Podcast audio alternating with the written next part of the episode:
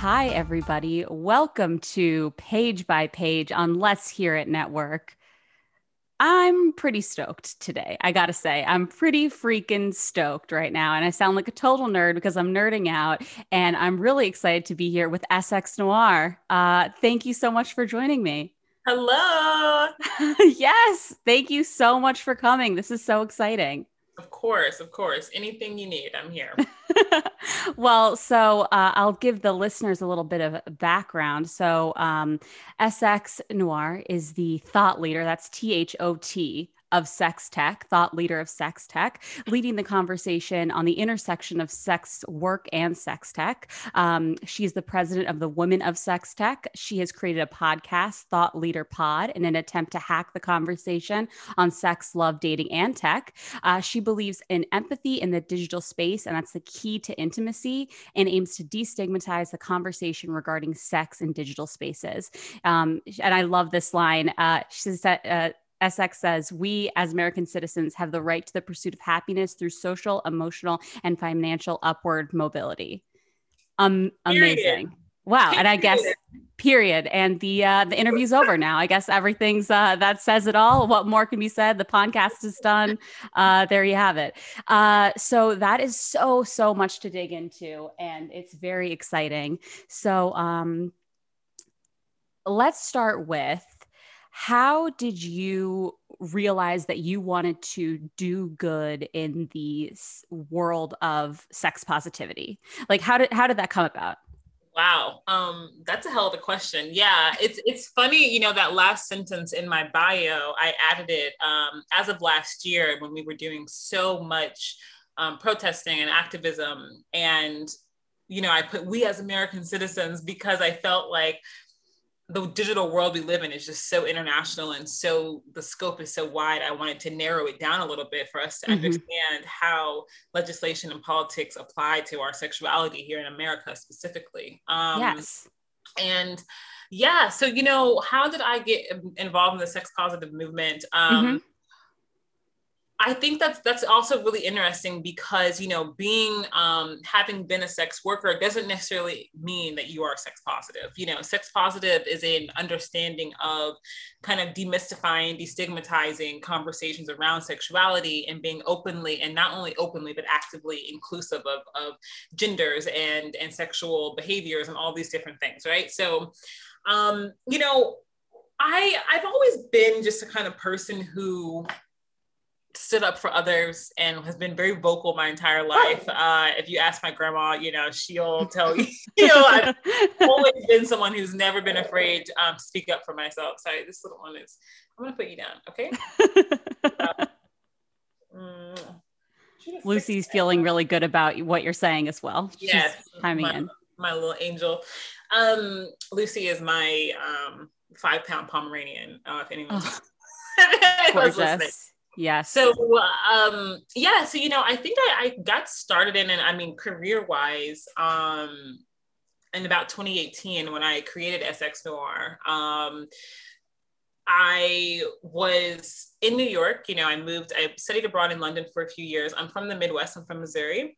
Um, mm-hmm. And then I studied abroad in London and I came back and I just naturally gravitated in New York toward um, the whores, for lack of better words, the, mm-hmm. the thought leaders, the sex workers, the people who were just very unapologetic and shameless about what they were navigating in life. And I found that there were a lot of um, there's a lot of oppression, of oppression in digital spaces for these people navigating work. You know, so we, I'd be at dinner or cocktails with a friend and, and she'd say, oh, my Instagram was deleted or, oh, um, someone, um, someone ch- charged back a, a, PayPal charge or all these different things that happen mm-hmm. in digital space. And what it made clear to me was that um, sex and sex workers are not protected. And why is that? And so when I think about sex positivity, I very much in my career have centered it around online spaces um, because it transcends from physical to digital spaces. And i think that's um, a conversation we're definitely having more and more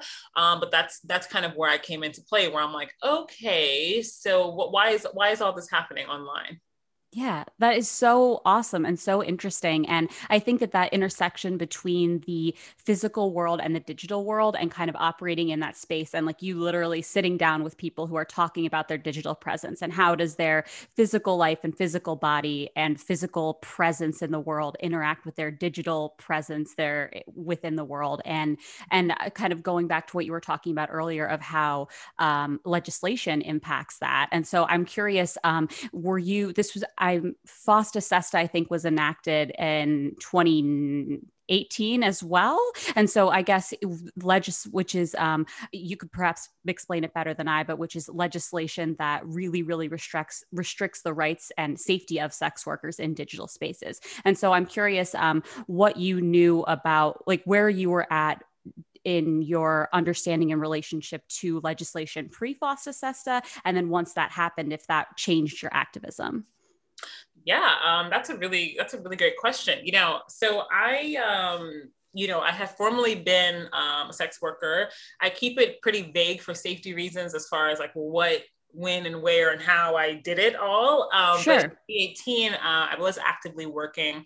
Um, so we have this thing called like sex worker Twitter. Uh, it's kind of like how there's like Black Twitter and there's always different like queer queer Twitter, whatever. We have mm-hmm. sex worker Twitter. Um, and so what I define sex worker Twitter as is just um, working people advertising and socializing on Twitter. Um, and the reason why it's kind of this little pocket of Twitter is because most of um, us are shadow banned or not necessarily mm. searchable um, on uh, Google, for example. Mm-hmm. So when you find someone, you kind of hold them in your little community, and so it's it's sex worker Twitter.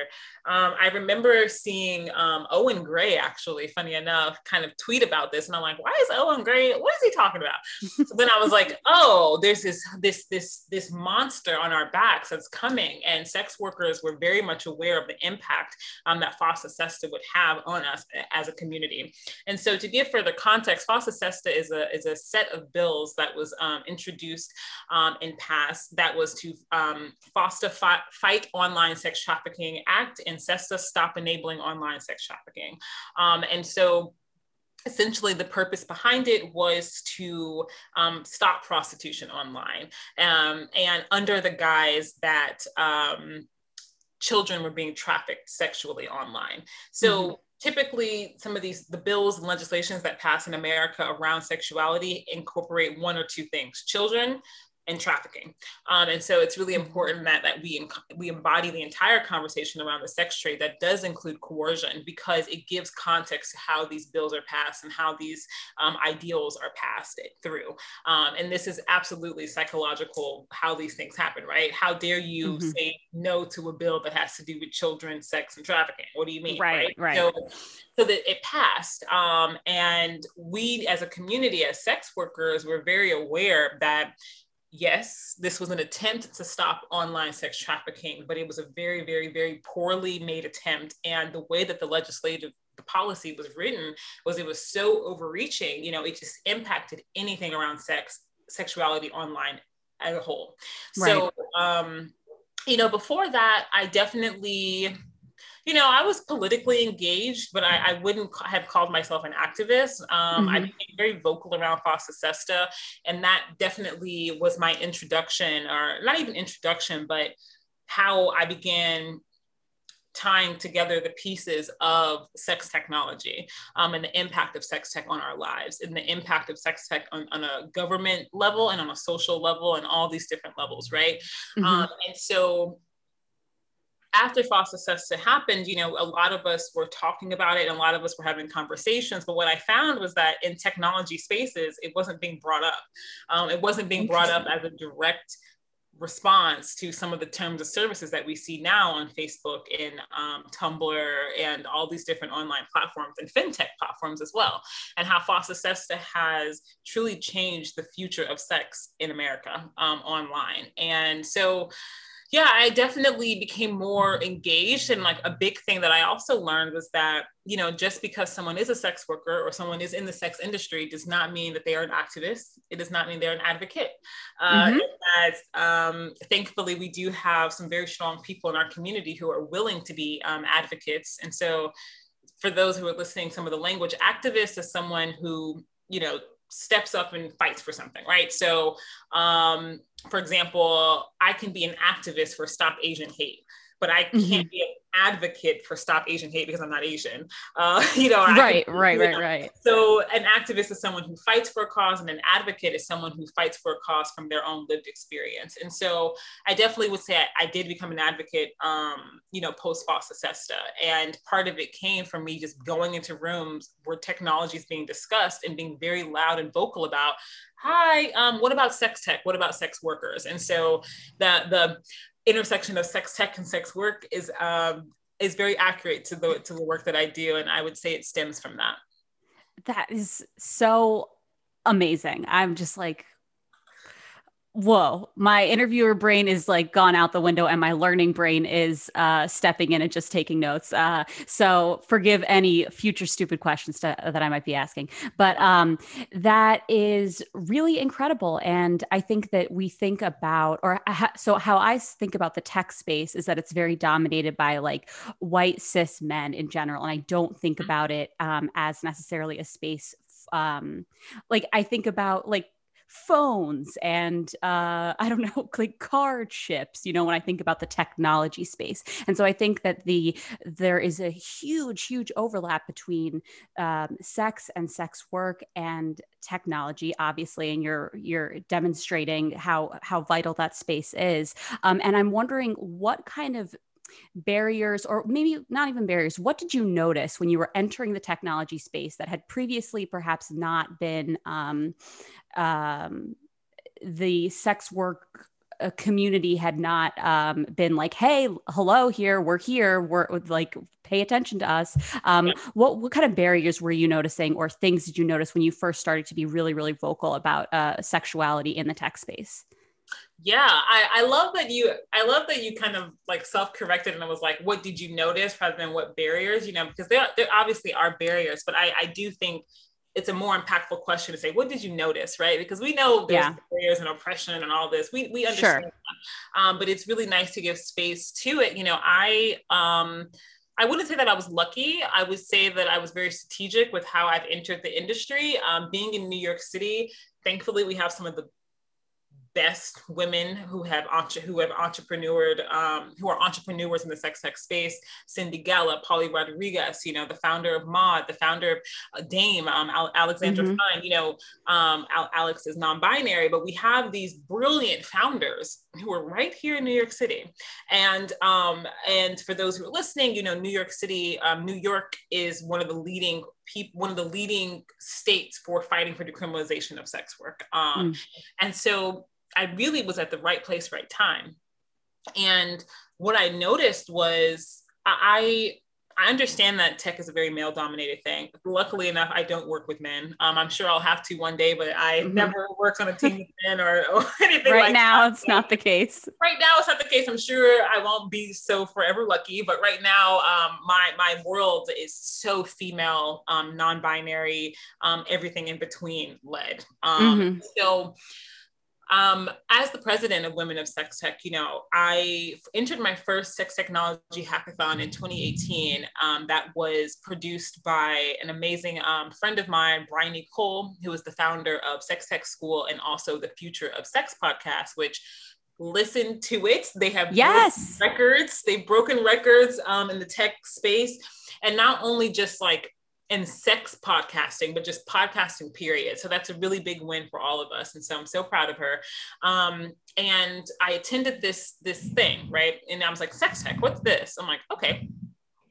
Hmm, let's let's try that out. So I went with mm-hmm. my um, partner at the time. He was more of a um, he was a physicist, so he was more on the coding kind of side like that but i was right. very much a social person i was very like into social impact and change so i went into this um, thing expecting to join a team to be a good little girl and just you know be on someone's team and help them out listen two minutes in i'm like nope i'm blowing it up. Let me pitch my idea. So i pitched an idea um, and made a team from it. And i just really noticed that i was really one of the only the only um, group that was centering sex workers in our in our innovation around sex tech. And mm-hmm. i realized that like the conversation about sex workers wasn't necessarily missing but it needed to be spoken about a hell of a lot more than it was. Um, yes. Um, And so, funny enough, in that competition, I actually lost that competition, lost it. I'm doing air quotes. I lost it because of FOSTA SESTA and because of the, the judge's inability to understand the complexity of that legislation. But ah, look at me now. So, there you go. oh, anyway, don't even get me into that. So, okay. so I entered, so I entered the industry. And so from yes. then, I just became being very, very vocal in sex tech spaces. And because um, I definitely would not call sex work and sex tech a niche, but because I was so adamant on that intersection of them i was invited into spaces i was i bulldozed my way into spaces where if i saw anyone talking about tech i go what about sex tech and they're like huh what's that and then i got to go into the room and so i think some of the barriers that i have faced is is really people's un, um, ignorance around sex tech and how yes. truly overreaching it is.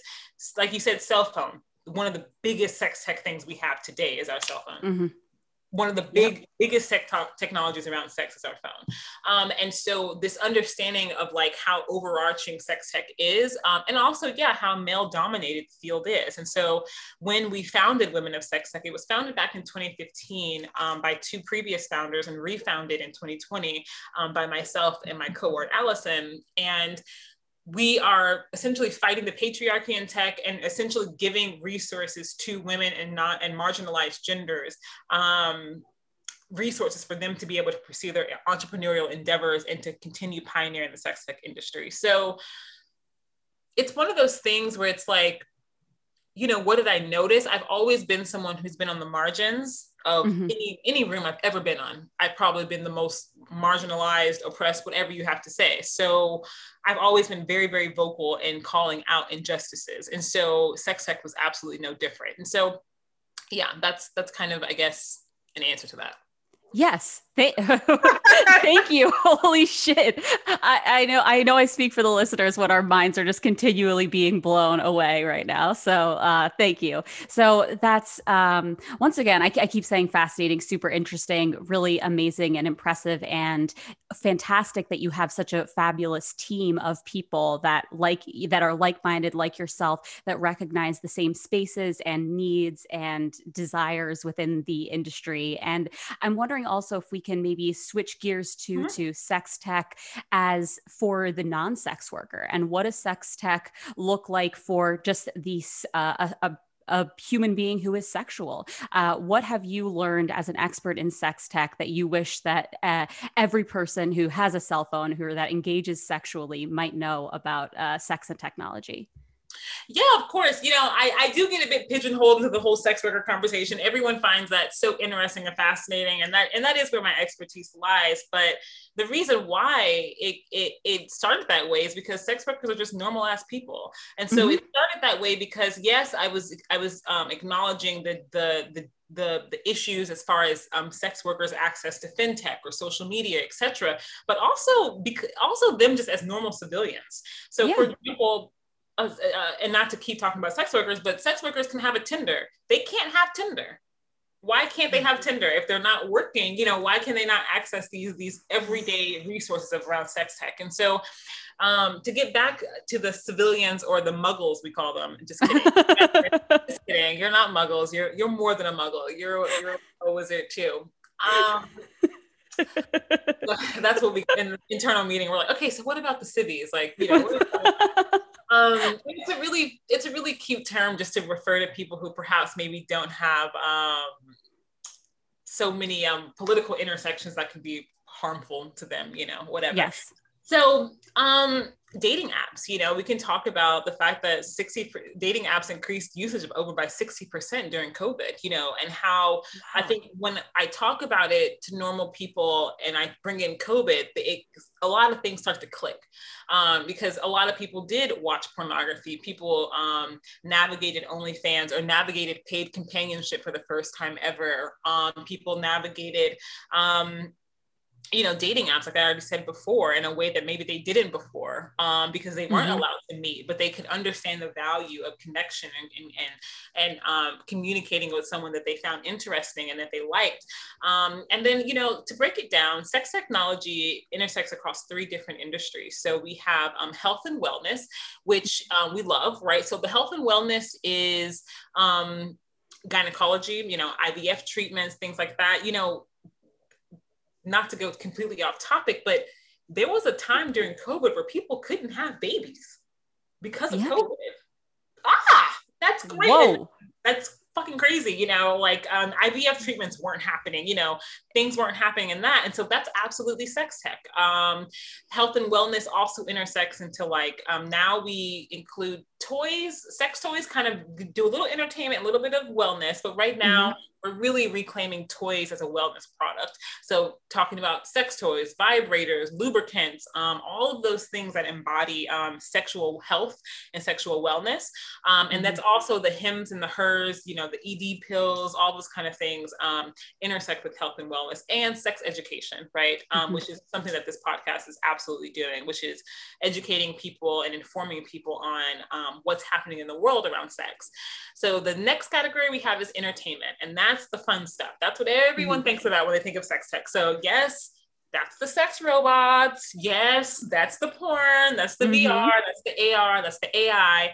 Um, the augmented reality, um, artificial intelligence, all of those things, right? And so that is um, an industry that has continued to pioneer the um, internet and something that that's where my work really comes into play because I found that there was a lack of rights behind the people who were navigating entertainment in the sex tech industry. That's the mm-hmm. real fancy way I say sex worker is like, oh, you watch porn?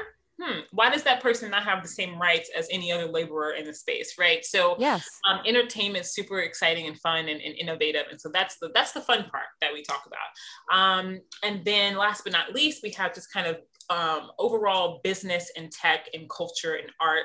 So these are kind of all the things that lead into technological innovation. We kind of loop it all into one little group.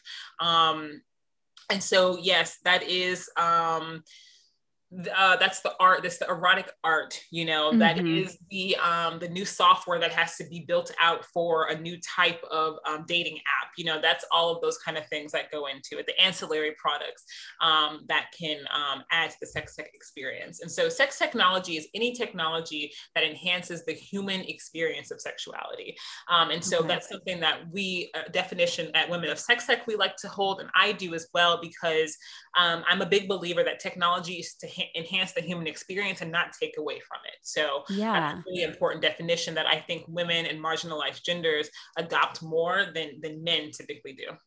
Yeah, definitely. I think that there is kind of um, the in, in the idea of like enhancing your experience as a, as a sexual being and something that leads to en- enhancement of that of that experience rather than something that detracts or something that is scary or something that needs to be uh, legislated in a really scary way. Um, it can actually just be we can think about sex technology as something that is expansive rather than something that detracts and something that makes things smaller and something that uh, doesn't. It, uh, uh, honor the capacity for pleasure inherent in all, all of yeah. us. Yeah. The best example I like to give is, you know, in that um, in that hackathon I was talking about earlier, mm-hmm. uh, we had several different teams. Uh, it was, I mean, gosh, I wish I could. That that was one of the best events weekends of my life um, but there was a there was a person there was a cis man um, who kind of worked on a team by himself i mean most of the teams were like four people or so and this guy was like one him and someone else um, he they came up with a blowjob app. Ooh, fun, right? But mm-hmm. here's how it would work: you would take your phone and you do a 360 picture of yourself, um, and then within the app, it would do an augmented reality. And so, augmented reality is different from virtual reality because virtual reality is a completely different virtual reality, and augmented reality is just that: it's augmentating, it's changing your actual environment. So you're still mm-hmm. seeing what's around you in reality. Um, and he was like, yeah, we should make this app where you can take a photo and then you can get, and then taking that photo, you can give a, someone a blowjob, give them fellatio, right? Mm-hmm. All the women were like, negative, no, uh-uh. Right? They were like mm, no because i already see this being used without my consent. I already see the way that this can be turned into something that is not enhancing the human experience of sexuality. And in fact the exact function of this is detaching from the human experience. And so right. this is why i think it's vital to have women and marginalized genders at the center of this industry because we have a certain level of discernment. Um, mind you harm is inevitable we can't we can't avoid that. But women and, and, marginalized genders have a certain level of discernment that is truly to enhance the human experience. Um, and and men typically um, want something that completely detaches the humanity from sex. Um, and i'm not speaking not all men but we're talking about 90% of the tech force right now. So that that boy who's listening and wants to comment well not all men I'm not talking about you. I'm talking about the industry of how it currently exists. And so we really have to think about the way that technology is innovated and created and implemented for the human experience. Mm-hmm. And that's yeah, that's so true, and that's so. And I think it's not even just limited to uh, sex tech, but all tech, centering those uh, marginalized people and genders uh, throughout all of technology. Because I, I, at least in my understanding, there's no part of tech that's segregated from any other part. It's all the the innovation that's made in one area is going to innovate another. And like sex workers have, as we've seen through COVID, I think OnlyFans has experienced an enormous surge of people uh, going there to both work and to get uh, entertainment. And so, uh, where was I going with this? OnlyFans. First of all, OnlyFans is not the first OnlyFans. You know exactly. Um, yes. Technology. They we've been cutting out the middleman for technology for a very very long time as far as sex workers go. Yes. Um, OnlyFans rose in popularity because of the way because of a few things, mainly mainly COVID, right? Mm-hmm. Um, where because sex workers, physical people doing work in real life, were actively excluded. I'm speaking about New York, were actively excluded from government aid. Um, they were actively excluded from any kind of help, and so people uh, went to work online.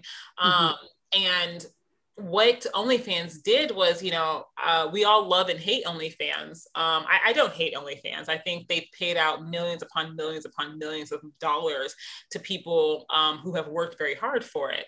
Um, mm-hmm. But um, they are just the tip of the iceberg of the future of sex tech. And so, what right. I what I do appreciate about OnlyFans is it's definitely opened up a lot of social conversations about the state of sex work. Um, they've opened up a lot of uh, ways to talk about these um, these issues, and for me specifically as an activist, for me to talk about the labor issues that exist in digital space. I don't think people are ready to talk about that quite yet, but I'm I'm ready to talk about it. You're ready to talk about it, so we're going to be talking about it. Well, there's there's no delay here, and and I think that that is really important to recognize as well as that the history of sex tech is really. Uh, uh, storied and long. Like, you know, yeah. we're talking in the, I'm no historian, but into the 90s, you know, since the advent of the internet, where there is a, a long, long history of, of sex tech and, and innovation within the sex worker space, but in the sex, the sexuality space in tech. Well, redistribution of wealth, you know, I'll say one, I'll say two quick things. One, honey, what do you think the internet was created for? What do you think the camera was created for? What do you think the video, uh, video, video phone was made for? Mm-hmm. Porn. No one gives shit about no one. You think they took pictures of the sky? No, it's ass and tits. No one gave. It wasn't no for food. No, no one gave a shit about their family photo. No, I want to see my woman's tits and I want to take her photo and I want to go in the trenches and I want to be able to look back at that beautiful ass. You know. Yes. But no, but uh, you know, I I really believe that um, when we talk about when I earlier in my amazing bio, you know, I said the right to upward mobility in physical um, in, in physical and digital spaces for financial and social um, and um, excuse me financial social and um, emotional gain. And the reason why i say this is because you know we use this big term sex work and i'm imagining anyone who's listening to this podcast is not going to be shocked by that term but many people are like whoa what does that mean? Right? Because the moment you start attaching labor to sexuality people freak out. Um, mm-hmm. and the reason i like to talk about it in the terms of social financial and emotional upward mobility is because everybody understands that. Everybody understands right. that. You may not be a sex worker, but you may want to um, financially have gain. You may want to emotionally have gain or socially have gain. Um, and the way that I break that down is like, for example, I love the verse Kanye Kanye's verse thousand dollar bag with no money in her purse, right? Because it's like mm-hmm. that thousand dollar bag though may not give her financial gain, but socially she feels really good about walking in the room with that. So mm-hmm. it's kind of playing on this idea that like we all have different ways to, to have upward mobility and they may not all be at the same time. But when we talk about online spaces, we cannot deny the power of emotional and social um, upward mobility. We cannot deny the power of that. And so when we talk about the people who are excluded from that, this is when we start getting technical and we start talking about policies and legislation in terms of services um, mm-hmm. that actually impact us as humans, as humanity. Um, and so that's really where my my interests lie a lot. And sex workers is always at the edge of my tongue because they're deeply impacted by all three. So. Right. Yeah, yeah, absolutely. And and so for you personally, I mean, when we talk about um like emotional mobility is this work taxing for for you emotionally i mean how uh, uh, we can pause and cut here if we need to but i want to see how you're no. how you're how are mm-hmm. you doing how do you hold up under the weight of this um, immensely beautiful scary uh, intense space no no we don't have to cut it all you know i've, I've been very open and transparent about you know this world, um, activism, and also just me building my own company around sex tech. Yes. You know, I've been harassed, I've been violently threatened, I've been doxxed, I've been bullied, I've been cyber stalked. To this day, I'm being cyber stalked. You know, um, it's not for the faint of heart. Um, and you know, we have this this understanding in the community or, or just in the world, you know, um, that when you do seek public spaces or power within public space. I don't really know how to say that, but when you become a public figure or you become someone who is beyond just your small community, um, people will attack you, people will hurt you. Um, yeah. And oftentimes it can be complete strangers or it can be people that are in your community. Um, mm-hmm. And so there's this double whammy. You know, it, it happened to me. I was, um, I organized an action last year, the, the largest sex worker march in history. Woo-hoo. Um, yes. check us out at swliberation.com. Um, and it's also my YouTube channel, SX Noir. Um, and it was brilliant. We took over Times Square. It was awesome. Um, and there was some disagreements between myself and some other organizers, and what and that led to me being harassed and bullied um, and cyber stalked. And it was really difficult because it happened all during COVID. So we weren't really seeing each other in real life. So there really was no de-escalation of the situation. Um, and again, you know, we weren't running into each other. So there was no right. way to communicate this to other people or to bring awareness or anything like that. It was just really strange. And so, um, no, it was very emotionally taxing and still is, you know, and I talk to, I have a therapist and I talk to my partners about it. And I think something that just really helps me is talking about it. I, I don't shy away from it. I don't think it's something to put under the rug or anything. I, I think it's important to be open and honest about it because I know countless female founders fem founders who have been at the brunt of abuse online and otherwise. Mm-hmm. Um, and it's really weird how it manifests online. You know, me, we we met in person. I'm a six foot tall black woman, okay? With a three inch heel on at all times. And you know, when you walk into the room and I walk into a room, honey, people don't don't don't talk to me crazy. You know, I don't give off a vibe of you can just talk to me any kind of way. Um, and that's neither here nor there, but online, people are crazy you know people mm-hmm. will say things um in a way that's just they would never ever ever ever ever ever even mutter think of it in their brain if they're in the same space as you physically mm-hmm. and so i think covid has built this really weird um world we live in where everything is hybrid you know i'm building my company now and i there's people on my team that i've never met in real life but we talk every single day um yeah. and so i don't know exactly where i'm going with this but just to say like I guess what I'm, I'm trying to um, express is the toll of us being real life humans and virtual humans at the same time and how now in 2021 you know my grandparent was not expected to have all this di- this dichotomy of life my mom was not expected to have all this balance in life uh, but i'm expected to and so i yes. think one thing that we can really acknowledge is the big impact of having this duality of existence constantly uh, mm-hmm. while building something in such a taboo um, and historically shameful industry, which is sex.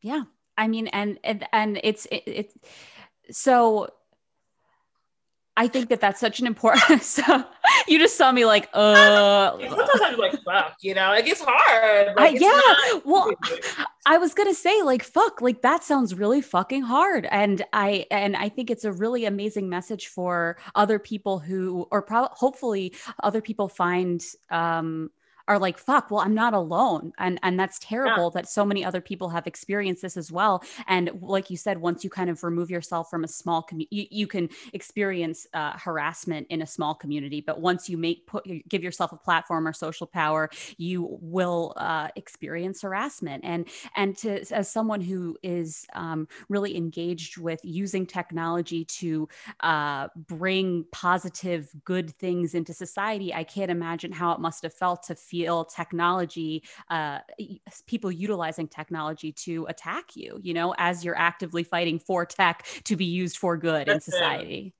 that's that's the fucking irony of it all. It's hilarious. You know, it's like it, it's it's it's so yeah. The irony is not lost on me that it was actually it was my community who targeted me and still to this yeah. day is harassing me when I'm actually the one who's fighting for all of their rights and things like that. You know, I I just um you know, I think it's it's just important to say out loud, you know, and I am a, in a position where I can be very vocal about it. And again, I am unique in the way that my my entire platform was built off sex worker activism and sex tech. So when I brought this conversation to my community, when I brought this to my team, and I was very transparent about what was happening, the accusations that were presented against me, all these things, um, I was in a position where, for example, I have been doxxed. Doxxed is the action of finding information online and maliciously sharing sharing it with malicious intent.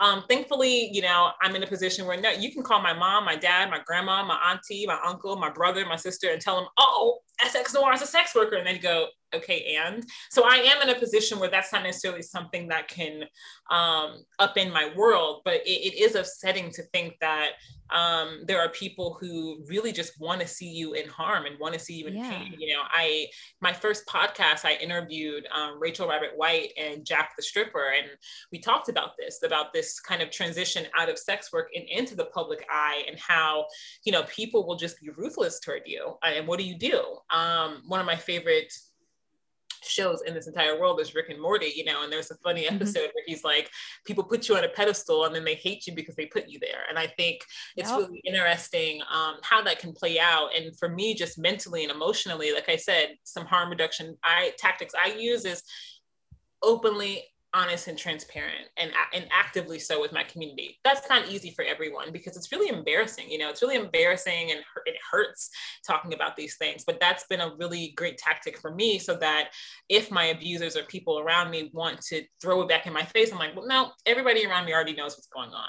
Mm-hmm. Um, and you know just having those two people two three four people whomever that you can be vulnerable vulnerable with and not be good with you know i i remember when this was happening um, I was back home in Kansas City um, for COVID. I was back home for a while. And I remember I called my friends countless times. I said, I don't need anything. I just want to be on FaceTime with you. Like, I just need someone to just be there because yes. I'm at a point right now where I don't even know if I'm going to see tomorrow, you know, and mm-hmm. being honest about that because life is not life is not easy, especially when we're doing so much interaction online. Um, and so, yeah, it was really nice being around my family because, you know, I'd be kind of going through all this and then I'd go over my grandma's for tacos or something and they're like, girl, why you were, you know, this is who you are. I've, I've known you since I changed your diapers. What are you talking about? No, you're amazing. You're this, you're that, you know, and that's really helpful. And again, I'm, that's a, um, I don't want to use the word privileged, um, but I am blessed in that way that I do have my family to support me and I have friends that support me.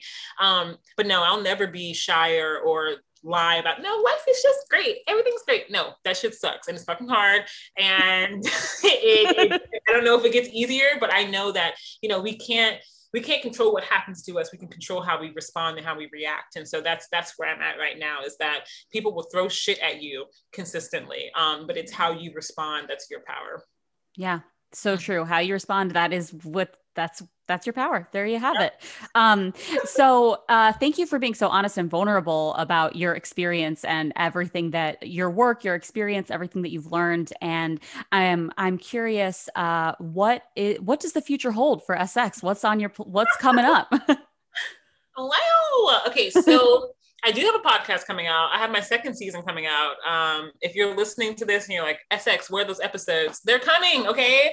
Um, Chill out, everyone. They're coming. We have some really great episodes. They're going to also be on YouTube. So I'm super thrilled about that. Um, so I have the podcast coming out. Um, I have Women of Sex Tech. Uh, so, you know, be sure to look us up there. Um, everything, everything I do all day, every day is Women of Sex Tech. Um, okay. And so we are working on a conference and our first fundraiser with NFTs and the blockchain. So I've been pretty freaking obsessed with the blockchain and how that intersects with sex tech. So having several conversations around that within community um, and yeah you know that that's those are the big things i'm working on right now is um, conversations around the blockchain and sex tech. Um, i have a documentary coming up but that's a bit hush hush for a while so no details on that yet.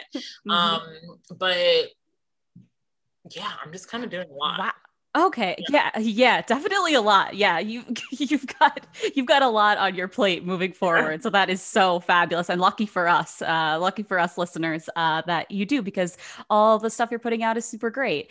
And um, we're about to wrap up, but I do want to ask, like, so for the for the listener, the average listener, what are you really? If there's one takeaway from this from our conversation today that you'd like them to have, what what would that takeaway be? Hmm. Um, empathy is the key to intimacy in digital space. Have a little mm. empathy. Be nice. Have a little empathy. Just be nice. Yeah. Everyone thoughtful. just be thoughtful. That's what we say. Be thoughtful. T H O T F U L. Be thoughtful. Be thoughtful, everybody. Uh, th- Yes, absolutely be thoughtful. Um, so I am just so feel so grateful that you came to join me here. Thank you so so much for speaking with me. Um, uh, everything that you uh, have been have discussed, or ever all of your projects that you have out right now, can all be found in the description of this episode. So check everything. Everybody, check everything out. And yeah, um, SX, thank you so much for being here, and can't wait to talk to you again soon. Of course. Thank you for having me, Paige.